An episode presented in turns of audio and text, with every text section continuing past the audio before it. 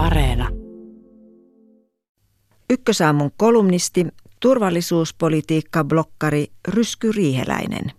Maailma on nyt vähän siinä asennossa, että se, jolla on voimaa, nimenomaan sotilaallista voimaa, sitä kuunnellaan. Näin totesi presidentti Sauli Niinistö elokuun viimeisinä päivinä. Kyse ei ole irrallisesta puuskahduksesta.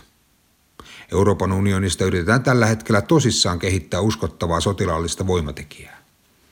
Hidas, pehmeä vaikutusvalta ei riitä tässä maailmanajassa.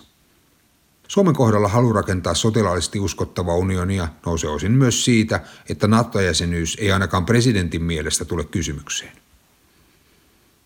Voimanunionin asialla on koko valtiojohto, vaikka ilmaisut ovatkin pyöreitä. Puheessaan suurlähettiläspäivillä pääministeri Sanna Marin kuvasi unionin tarvitsevan tiiviimmän turvallisuus- ja puolustusyhteistyön. Eurooppa- ja omistajaohjausministeri Tytty Tuppurainen puolestaan totesi EUlla olevan voimaa, mutta ei tahtoa päättää sen käytöstä. Lääkkeeksi hän tarjosi enemmistöpäätöksiä ulkopolitiikassa. Suomi ei ole yksin asiaa ajamassa. Niinistön viestiä sotilaallisen voiman merkityksellisyydestä toisti Ranskan EU-komissaari Thierry Breton, joka haluaa kehittää kaupan unionista myös voiman unionin. Eurooppa-neuvoston belgialainen puheenjohtaja Charles Michel paalutti unionin vaikutusvallan kasvattamisen olevan lähivuosien tärkein haaste. Pyrkimys kokonaisuutena kulkee nimellä strateginen autonomia. Donald Trumpin presidenttikauden aikana vahvistunut ajatus on, että EUn on pystyttävä toimimaan ilman Yhdysvaltoja, myös sotilaallisesti. Yhdysvaltojen lähtö Afganistanista tapahtui liittolaisia juuri kuulematta ja loi osaltaan kiukun sekaista tahtoa pystyä toimimaan ominpäin. Osansa on myös Yhdysvaltain halulla keskittää voimiaan Kiinaa vastaan. Lisäksi presidentti Joe Bidenin jälkeen valtaa voi nostaa eristäytymistä kannattava Trumpisti. Brexit taas poisti yhden esteen, sillä Iso-Britannia vastusti unionin puolustuspoliittista kehittämistä.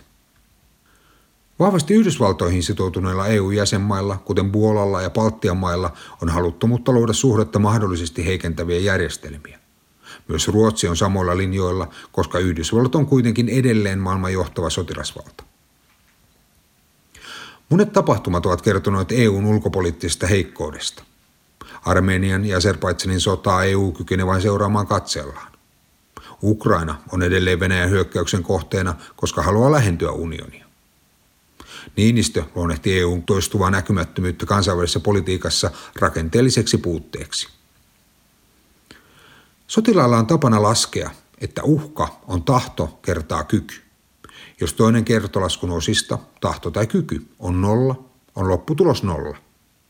Juuri tämän takia esimerkiksi EUn nopean toiminnan joukot eivät ole tällä hetkellä pelote. Niitä tuskin saadaan yksimielisyyden edellytyksen takia ikinä liikkeelle. Jos saadaankin, se on kaikkea muuta kuin nopeaa. Näin suuria muutoksia ei voi vain päättää, vaan ne tarvitsevat edetäkseen poliittisen prosessin. Saksa käynnisti sen omalla unionin puheenjohtajakaudellaan viime vuonna. Ensi kevään Ranskan puheenjohtajakauden aikana loppuun saatettava prosessi kulkee nimellä strateginen kompassi. Tästä kompassista presidentit Niinistö ja Emmanuel Macron juuri keskustelivat tavatessaan. Hanke tähtää unionin ulko- ja turvallisuuspolitiikan kirkastamiseen ja sotilaallisen yhteistyön kehittymiseen. Päätösten jälkeen uusi toimintatapa on myös tehtävä tilaisuuden tullen todeksi – Pelkkiä puheita ei lasketa. Jäsenmaiden erilaisten etujen törmätessä on melko lailla mahdotonta tehdä yksimielisiä päätöksiä sotilaallisen voimannäytön tai jopa käytön kaltaisessa asiassa. Siksi Suomi ajaa tällä hetkellä enemmistöpäätöksiä unionin ulkopolitiikkaan. EUn syventämisestä on tähän asti puhuttu lähinnä talousasioissa. Nyt kuitenkin on olemassa selvä pyrkimys rakentaa tiiviimpää unionia turvallisuuspolitiikassa.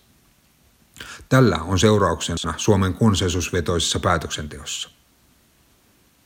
Unionin syventäminen millään sektorilla kohtaa vastustusta eduskunnassa. Tilannetta ei helpota se, että suomalaisen perinteen mukaisesti suorasanaisempi turvallisuuspoliittinen keskustelu käydään suljettujen ovien takana kansalaisilta piilossa. Suomi jää tällä hetkellä omaa turvallisuutta rakentaakseen voimakkaampaa Euroopan unionia. Kansainvälisessä politiikassa pätee ihan sama kuin pihaleikeissä eli ehdottaja jää.